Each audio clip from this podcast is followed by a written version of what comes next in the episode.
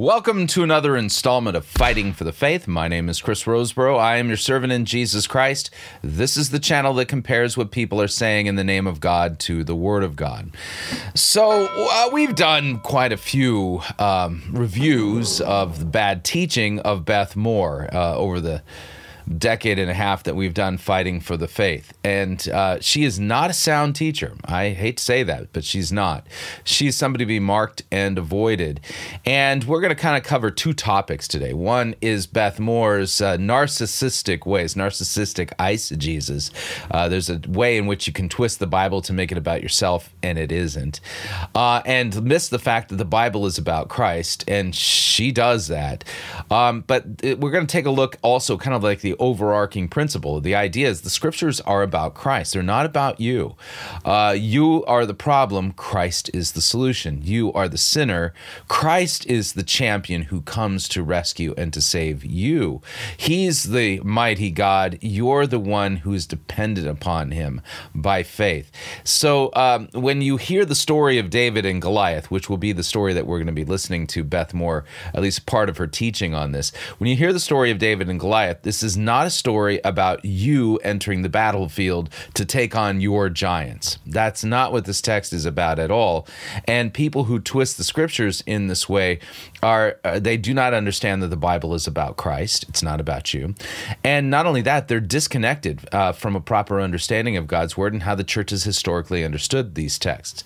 And I'm gonna uh, I'm gonna recommend a few resources along the way today because uh, this is a topic that if you can grasp onto this that the the scriptures are about Christ they're not about you. These are not allegories about the things that you need to do in your life to have victory over Satan then you will be free to rest in the accomplished victories of Jesus for you. Uh, and you're not going to go out making weird applications of these texts that then really ultimately will lead to defeat because you were never called to defeat Goliath. Christ defeated Goliath for you. And I'll explain that along the way. So let me do this. I'm going to whirl up the desktop. And uh, yeah, winter scene because it's winter here. Makes sense. And let me open up my web browser here. And uh, we're going to listen to a couple of sections of Beth Moore's teaching uh, from her series called Giant Defiant Faith. And this is a classic twisting of Scripture, a narcissistic twisting of Scripture. So uh, we call it narcigesis. And the, the way the phrase works so eisegesis is reading into the biblical text stuff that isn't there. Uh, narcissistic eisegesis is reading yourself into the biblical text when you ain't there. Uh, when in fact, all of these texts are pointing to Jesus. And I'll show you how we kind of understand this from the scriptures. And like I said, I'll give you some resources along the way.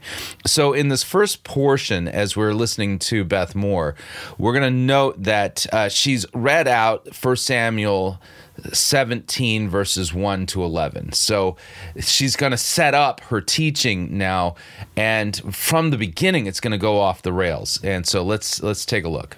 We find it back in the Old Testament,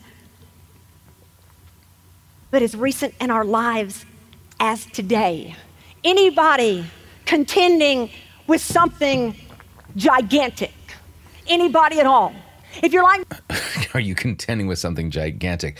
And you're going to note on the stage, I'll point this out when we get back to it, is is a giant cardboard cutout of of Goliath to can kind of give you a perspective of how tall nine feet tall is for a human being. You might not be contending with it at all because what you might be doing is just like laying down over it. Anybody got that with me? Because I've been there too. Like, I are, are you laying down over your Goliath? What? Got this giant in front of me, and instead of contending with it because I already know I'm lost, before I take the first swing, I'm just laying down over it. And it's just trampling all over you. But I just wonder about just some show of hands. Anybody got something big?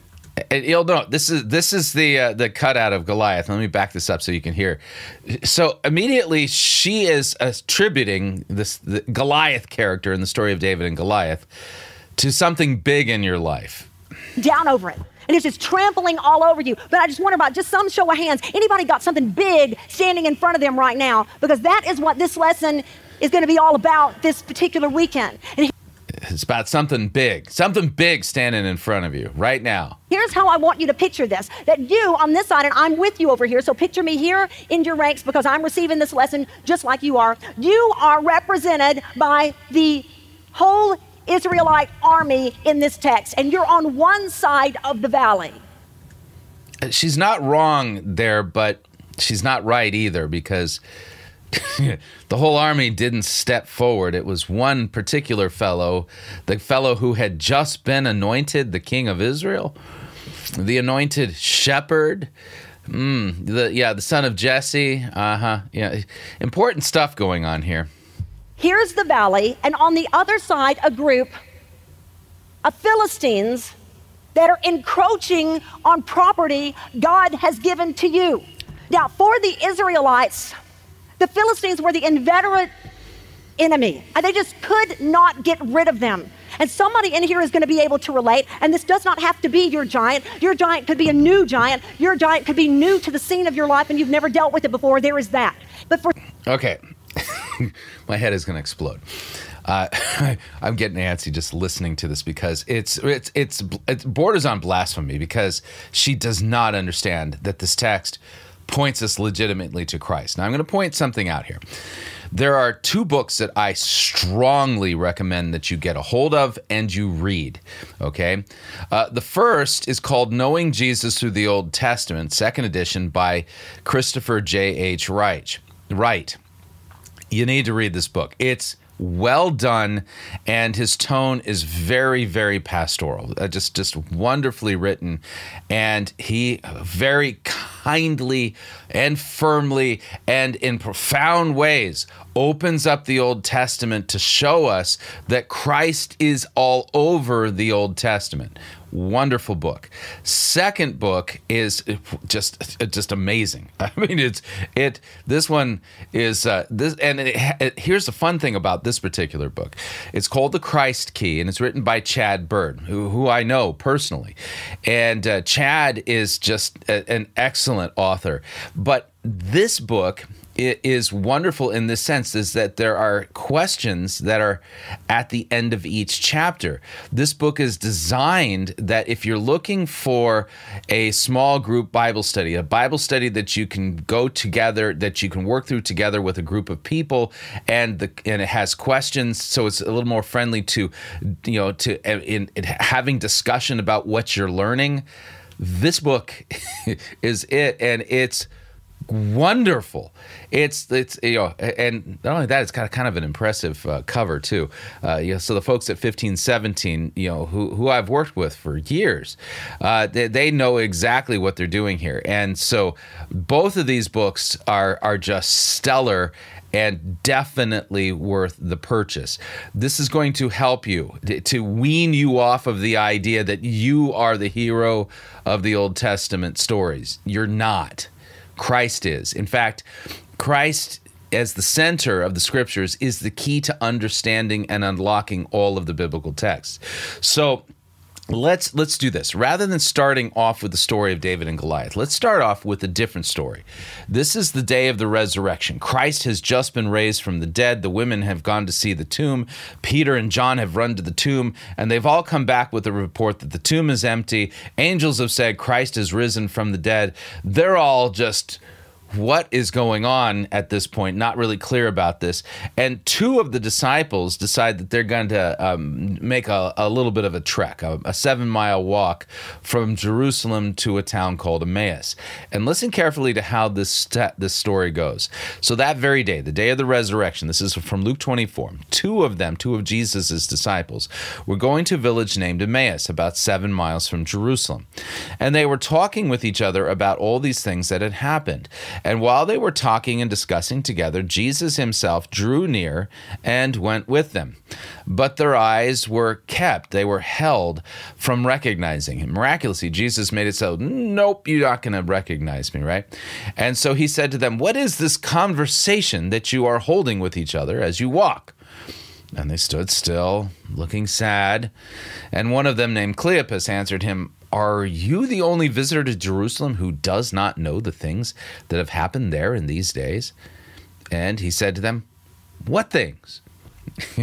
and they said, concerning Jesus of Nazareth, a man who was a prophet, mighty indeed, and word before God and all the people. So you you'll know that they're traveling from Jerusalem to Emmaus, and Cleopas and his uh, traveling companion, who's also a disciple of Christ, are fully expecting that this fellow that they're talking to, who they don't know it's Jesus because miraculously their eyes are kept from recognizing him, uh, that they, they they think he should know what's going on because the whole city of Jerusalem is a buzz, right? So, well, concerning Jesus of Nazareth, the man who was a prophet, mighty indeed in word before God and all the people, and how our chief priests and rulers delivered him up to be condemned to death, and they crucified him. But we had hoped that he was the one to redeem Israel. And that statement shows something important that they don't understand the Old Testament texts yet. They have not put the Christ key into the center of the text to turn it to understand that Jesus actually was the one to redeem Israel. And by dying on the cross, he did exactly that. So you'll note this is a, a, a, lack of biblical understanding, which makes you have to ask the question how are they reading these texts, right? So, and yes, besides all of this, it is now the third day since these things happened. Moreover, some women of our company amazed us. They were at the tomb early in the morning, and when they did not find his body, they came back saying that they had even seen a vision of angels who said that he was alive. All right, so there's their accounting. All right, and and so um, so some of those who were with us, they went to the tomb, found it just as the women had said, but they did not see him. And so there's your account. They they they they don't know what's going on. Okay. But we thought that Jesus was the one to redeem Israel. Watch Jesus's kind yet firm rebuke. oh, foolish ones, and slow of heart to believe all that the prophets have spoken. How many of them? All of them. Including Moses? Yeah. Including the guys who wrote 1st, 2nd Samuel? Yeah. okay. Then he asked the question Was it not necessary that the Christ, the Messiah, that he should suffer these things and then enter into his glory? And then watch what happens. So, this is a seven mile walk. This is a multi hour long walk, which probably got stretched out to three or four hours. So, beginning with Moses and all, not some, all, all the prophets, he interpreted them in all the scriptures, the things concerning himself. Who's the Bible about? It's about Jesus. The Old Testament, too? Yes. and beginning with Moses and all the prophets, he interpreted to them in all the scriptures the things concerning himself. So they drew near to the village to which they were going. He acted as if he were going farther, but they urged him strongly, saying, Stay with us, for it is toward the evening, and the day is now far spent. So he went in to stay with them. And when he was at table with them, he took the bread and blessed and broke it and gave it to them. Took the bread, blessed it, and broke it. it sounds a lot like an allusion to the Lord's Supper, right? and uh, so he blessed it, broke it, and gave it to them. And then their eyes were opened and they recognized him. It's like you see them go, Wait, you're Jesus, right? But he vanished from their sight. And listen to their response. And they said to each other, Did not our hearts burn within us while he talked to us on the road, while he opened to us the scriptures? How did he do that? By pointing out that the scriptures are about Jesus himself. And they rose that same hour and they returned to Jerusalem. And they found the eleven and those who were with them gathered together, saying, The Lord has risen indeed. Th- th- this results in them basically saying, Yes, it's true. Christ rose from the dead, and he has appeared to Simon. And then they told what had happened on the road and how he was known to them in the breaking of the bread. And so I would note then, this little Bible study then has a huge impact on the disciples of Christ because moving forward, then they're interpreting the Old Testament in light of Christ. And that, and they see Jesus as the fulfillment of like everything in the Old Testament. That's not an overstatement. That is legitimately factually true and pr- provable and demonstrable. So that, with with that in mind, let's take a look at the story of David and Goliath. And we're going to apply the Christ key to this. And uh, I should point this out that I, I will put links below to uh, to both of these books so that if you'd like to purchase them through Amazon, you can. So we'll have the links below. But we're going to apply the Christ key now to the story of David and Goliath. And I'll show you from a few quotes or you know, summaries of quotes from the church fathers how this is exactly how the church has understood this text and others like it. So 1 Samuel 17. Now let me back up a little bit into the context because 1 Samuel 16 uh, is uh, is really interesting because what happens in 1 Samuel 16, David, the shepherd of Bethlehem, uh huh, the shepherd of Bethlehem, is anointed the king of Israel, anointed but not yet coronated king of Israel. Does that sound something like Jesus? It should sound something like Jesus because Jesus is what? The son of David and he's the good shepherd that God sends. So you know, keep that in mind as we're reading, you know, what happens next. So now the Philistines they gathered their armies for battle, and they were gathered at Succah, which belongs to Judah, and encamped between Succah and Azekah, and in Ephes in Ephes Dammim. And Saul and the men of Israel were gathered and encamped in the valley of Elah, and they drew up in line of battle against the Philistines. And the Philistines stood on the mountain on one side, and Israel stood on the mountain on the other side, with a valley between them. And there came out from the camp of the Philistines a champion named Goliath of Gath, whose height was six cubits in a span, so he's roughly nine feet tall. He had a helmet of bronze his head, uh, on his head. He was armed with a coat of mail, and the weight of the coat was 5,000 shekels of bronze. That's about 125 pounds worth of, of kit here. And he had a bronze armor on his legs and a javelin of bronze slung between his shoulders. And the shaft of his spear was like a weaver's beam, and the spear's head weighed 600 shekels of iron. And his shield bearer went before him, and he stood and shouted to the ranks of Israel, Why have you come out to draw up for battle? Am I not a Philistine? Are you not servants of Saul? Choose a man for yourselves and let him come down to me. You'll note this is an example of what's called representative battle. Rather than having the armies clash and then be tens of thousands of casualties on each side, um, the idea is just to send out your send out your champion to fight our champion and uh, and whoever wins, well, then they get what whatever the the whole purpose of the, the the conflict was, right?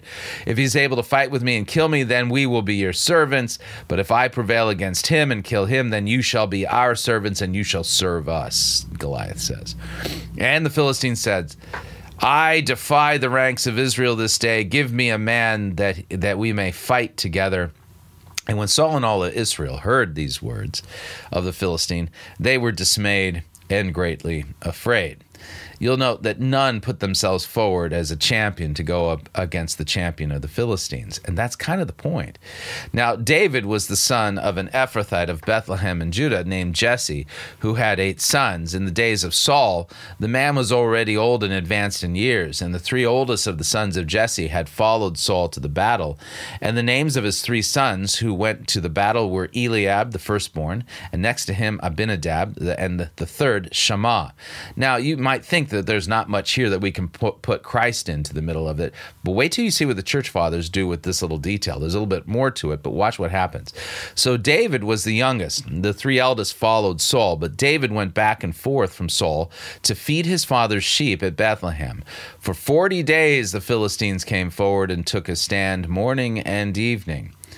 That is not an insignificant number here, not numerology, but you'll note that uh, we can look at a pattern in Scripture. Uh, how many days and nights did it rain uh, while the Noah and his family were in the ark? 40. How many years did Israel spend in the wilderness? 40. How many days was Jesus tempted in the wilderness? 40. And so here we got 40 days the Philistine came forward and took a stand. So oftentimes the number 40, you know, it has to do with our sojourn here on earth in this sinful, fallen, cursed creation. Has uh, oftentimes that's kind of what this is alluding to, at least in the types and shadows. So Jesse said to David, his son, Take for your brothers an ephah of this parched grain and these ten loaves, carry them quickly to the camp to your brothers. So the son of Jesse is being sent by Jesse to give relief to his brothers who are at the battle. Parched grain, ten you know ten loaves, uh, and uh, and also take these ten cheeses to the commander of their thousand. See if your brothers are well, bring some token from them.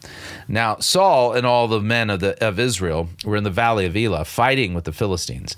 David rose early in the morning and left the sheep with a keeper and took the provisions and went as Jesse had commanded him. And he came to the encampment as the host was going out, uh, uh was going out to battle. This, so here the, uh, the, the, the host is the army itself going out to the battle, shouting the war cry. And Israel and the Philistines drew up for battle, again, uh, army against army, and David left the things in charge of the keeper of the baggage and ran to the ranks and then went and greeted his brothers. As he walked with them, behold, the champion, the Philistine of Gath, Goliath by name, came out of the ranks of the Philistines and spoke the same words as before. David heard him. And all the men of Israel, when they saw the man, fled from him and were much afraid. And the men of Israel said, Have you seen this man who has come up? Surely he has come up to defy Israel. And the king will enrich the man who kills him with great riches, and will give him his daughter and make his father's house free in Israel. So check this out the guy who kills Goliath gets a bride. That's important too. We're going to put the Christ key in here in a minute. Okay.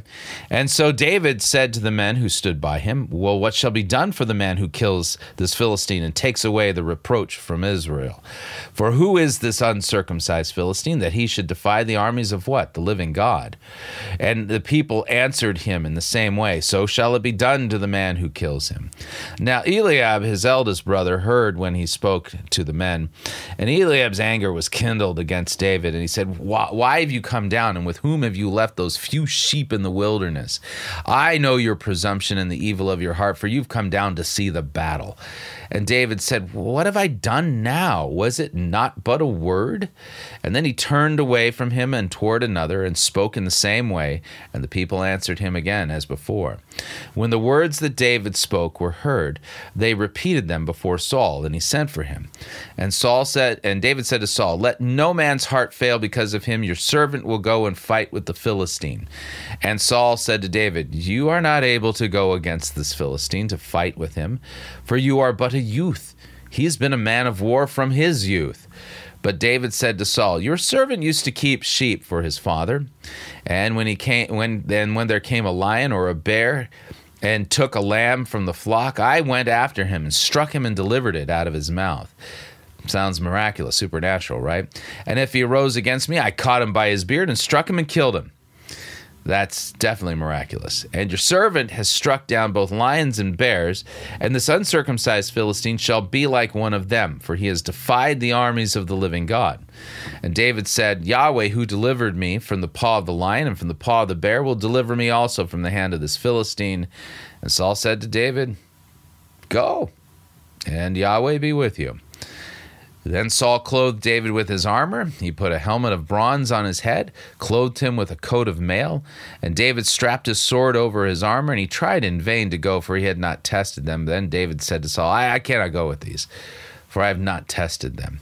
So David put them off, and then he took his staff in his hand, and he chose five smooth stones and from the brook and he put them in his shepherd's pouch his sling was in the hand in his hand and he approached the philistine and the philistine moved forward and came near to david with his shield bearer in front of him and when the Philistine looked and saw David, he disdained him, for he was but a youth, ruddy and handsome in appearance.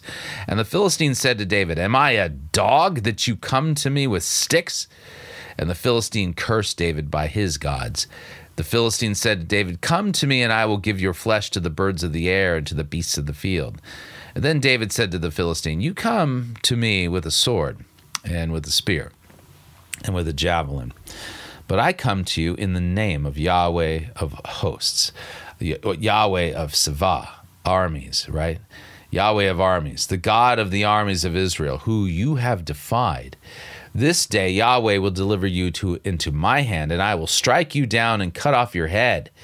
And I will give the he- dead bodies of the hosts of the Philistines this day to the birds of the air and to the wild beasts of the earth, that all the earth may know that there is a God in Israel, and that all this assembly may know that the Lord, that Yahweh, saves, not with sword or with spear, for the battle is Yahweh's, and he will give you into our hand. Who's going to win the battle? Not David, Yahweh?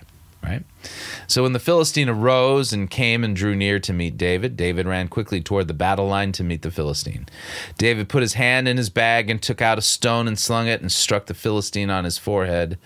The stone sank into his forehead and he fell on his face to the ground quite an underwhelming battle if you think about it.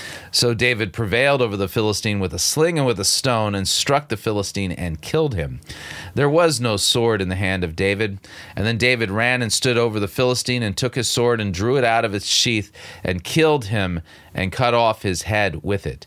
When the Philistines saw that their champion was dead, they fled, and the men of Israel and Judah rose with a shout and pursued the Philistines as far as Gath and the gates of Ekron, so that the wounded Philistines fell on the way from Sha'araim as far as Gath and Ekron, and the people of Israel came back from chasing the Philistines, and they plundered their camp. And then David took the head of the Philistine and brought it to Jerusalem, but he put his armor in his tent. So, who won that battle? God did. So, how are we to understand this? Are we to somehow allegorize David as a, as a stand in for you, for me? No, we, we should not do that. So let me show you just a few examples, okay, from the church fathers. These are these are uh, yes things I've collected up for you just for this episode of Fighting for the Faith. Uh, the Venerable Bede, who was a uh, church father, he he notes. Um, that uh, when David is bringing bread and cheese uh, to his uh, to his brothers, the refreshment that David brings to his brothers typifies the perfect humility of Christ brought to his that he brought to his disciples. How's Bede reading this text? David is a stand-in for Christ. David points us to Jesus. Jesus is the champion. Jesus is the one who went on to the field of battle that day. All right. Uh, uh, Caesarius of Arles, boy, man, his, his stuff is great. I'm going to show you one of his quotes. He says, By sending David with food to look for his brothers, Jesse then typified God the Father, who sent Jesus to free humanity from the devil's power. David's arrival and subsequent battle with Goliath symbolizes Christ's advent and victory over the devil. You're not the, the, the, the giant killer, Jesus is right? Uh, he also says, in chiding David, Eliab signified the Jewish people who jealously slandered Christ, who came for the salvation of the human race. And then um, Paulinus of Nola, he says, the faith that trusts Christ and regards God alone as highest prevails over all weapons. And then Maximus of Turin, one of the church fathers, right? David killed Goliath with a stone, which symbolizes the power of Christ in a battle that figuratively teaches the superior superiority of heavenly weapons over earthly ones. And then John Chrysostom writes In order to be victorious in battle, we must take hold of the spiritual stone, or Christ, which prevailed over Goliath. So, the way the church fathers, the church historically has understood this text, it ain't about you. This all typifies in the types and shadows. and points to aspects of Jesus and what he did to free you and free me. So that being the case, we can go back through and we can kind of we kind of work some of this out. So we'll note then that uh, you know the, that uh, the the armies of the Philistines are going to represent the demonic horde. Uh, Goliath is representative of Satan himself. The fact that he has his head cut off uh, should invoke something from like Genesis chapter three. Let me explain. Uh, Genesis chapter three, uh, when God. Um, God curses the serpent after the, the Garden of Eden incident. Uh, God says, um, "I will put enmity between you and the wo- and the woman, between your offspring and her offspring. He shall bruise your head, and you shall bruise his heel." So, uh, you know, the, the injury to the head of Satan that is prophesied in the Garden of Eden is invoked again then in this text when David when David cuts off the head of Goliath, symbolic of Christ's victory over Satan and the crushing of Satan's head. Things like this. This is a great way to kind of look at these things. So we already talked about how his sons, you know, Eliab and David bringing with them, you know, food for them, parched grain and, and breads and, and cheeses. That's all typifies the humility of Christ. The five smooth stones. I read another church father that uh, that likens the five smooth stones to the five wounds of Christ. Uh, you think about it. Christ was pierced in both of his hands, both of his feet, and his side was pierced by a Roman lance after he after he died. And so that being the case, the five smooth stones uh, points us to the five wounds of Christ by which he defeats Satan for us on the cross. And so you this is a study in looking for Jesus in the Old Testament and seeing the connections to how he, Jesus, is our champion. He is the one who defeated Goliath. And yes, it's true that Christians engage in spiritual warfare, but this text isn't really ultimately about that um, because Christ is the one who wins the battle against Satan for us. So that that that's that's the right way of looking at this. But what Beth Moore is doing is the standard narcissistic eisegesis turning you into the champion who's got to slay Goliath. And man, and here's the thing, this will lead to despair because you're going to note in your fights against the devil, you are anything but a champion.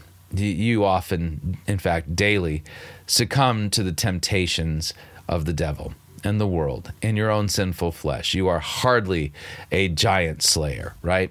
So you kind of get the idea. So now listening to Beth Moore, you should get an understanding as to why this is just not the right way of reading this text. For some of you, this is the case where it's been the same thing that has come up over and over and over again. Anybody, anybody at all?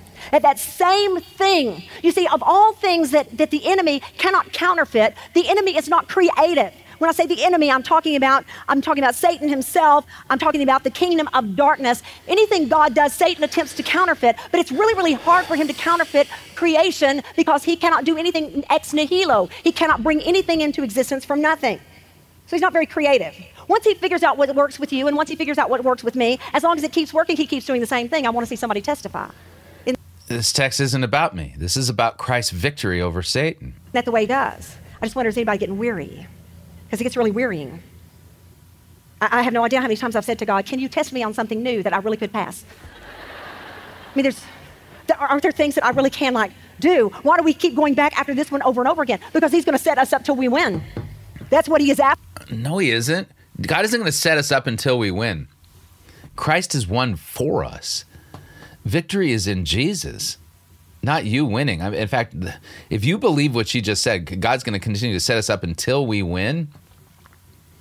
this is a formula for despair. At some point, you're going to sit there and say, There's something wrong with me because I can't ever seem to get victory over these problems, these sins, these giants in my life. After.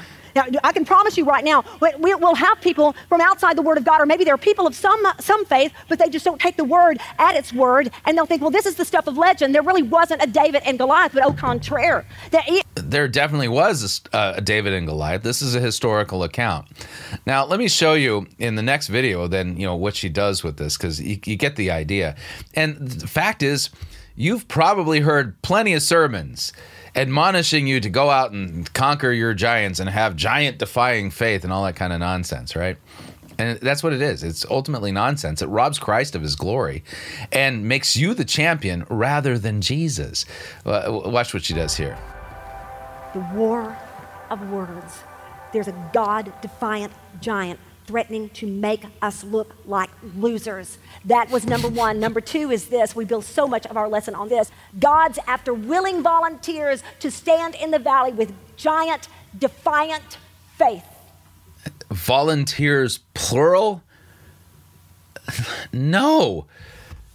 The son of David is our giant, defiant one who conquers Satan for us. You'll note that. Uh, uh, when the story of David and Goliath occurs, the genealogy of Jesus had come to David and no further.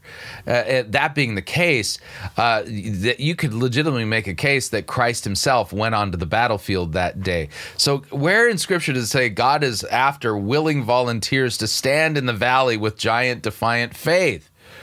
No text says this. And she is just doesn't get that this text is about Christ. The church has historically understood it to be about Christ. Let me read this quote from uh, Caesarius of Arles. I mean, this is a just bang on quote from one of his sermons. As David came, he found the Jewish people located in the valley of Terebinth in order to fight against the Philistines. Because Christ, the true David, was to come in order to lift up the human race from the valley of sins and tears. They stood in a valley facing the Philistines. They were in a valley because the weight of their sins had pressed them down. However, they were standing, but, th- but did not dare to fight against their adversaries adversaries. Why did they not dare to do so? Because David, who typified Christ, had not yet arrived. it's such a great quote. It is true, dearly beloved, who was able who was able to fight against the devil before Christ our Lord freed the human race from his power. Now the word David is interpreted as strong in hand. And what is stronger, brothers, than he who conquered the whole world, armed with a cross, but not a sword.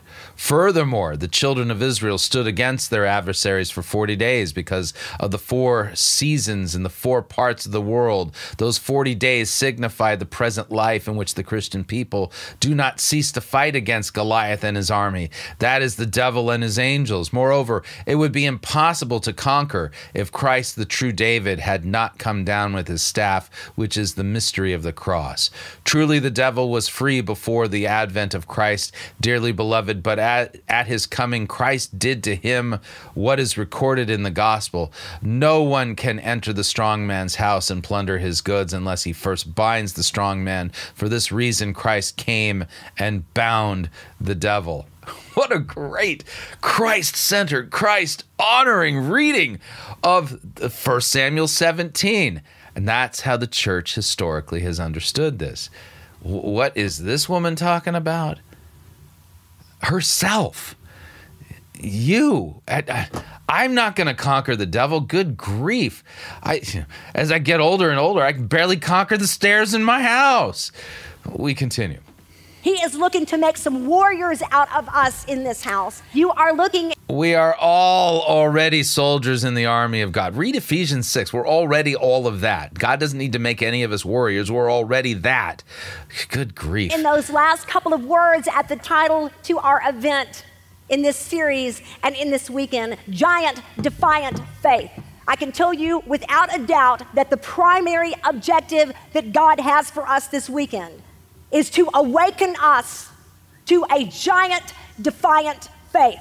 He is looking to make some warriors out of us in this house and some people that have convinced themselves that they are weaklings and that they've got nothing to offer this battle for souls because it's all going to be about who's going to stand in the middle of this valley facing this giant right here. Because that's the thing. He's calling out for volunteers, but God is calling out for volunteers too. And he's going, Who is the man? Who is the woman? Because Jesus is the man. Ugh. Yeah, I I think I'm gonna I, I, I am in danger of spontaneously combusting into flames if I listen to her anymore. Um, Beth Moore is not a sound biblical teacher. Um, do not be reading her books. Just put her away you need sound instructors in in the scriptures and she ain't one of them. And the fact that she took a text that's so obviously about Christ and makes it about you and about me shows that she's not skilled at all in rightly handling God's word and and pointing you to yourself as your own savior. Good luck on that So, hopefully, you found this helpful. If so, all the information on how you can share the video is down below in the description. And, real quick, I just want to say thank you to those of you that make it possible for us to bring Fighting for the Faith to you and to the world. Those of you who support us financially and have joined our crew. Uh, without your support, we wouldn't be able to do the work that we're doing. So, I, I again want to thank you and express my gratitude for being for being able to serve the body of Christ in this way. You make it possible for us to do that. Now, if you would like to support us financially and join our crew, there's a link down below in the description that will take you to our website so that you can join our crew and uh, commit to you know, a nominal amount of money every month for the purpose of making it possible for us to continue to do what we are doing and to expand our reach as we compare what people are saying in the name of God to the Word of God. So, hopefully, you found this helpful. If so, all the information on how you can share the video is also down below in the description. Uh, until next time, may God richly bless you in the grace and mercy won by Jesus Christ and his vicarious death on the cross for all of your sins. Amen.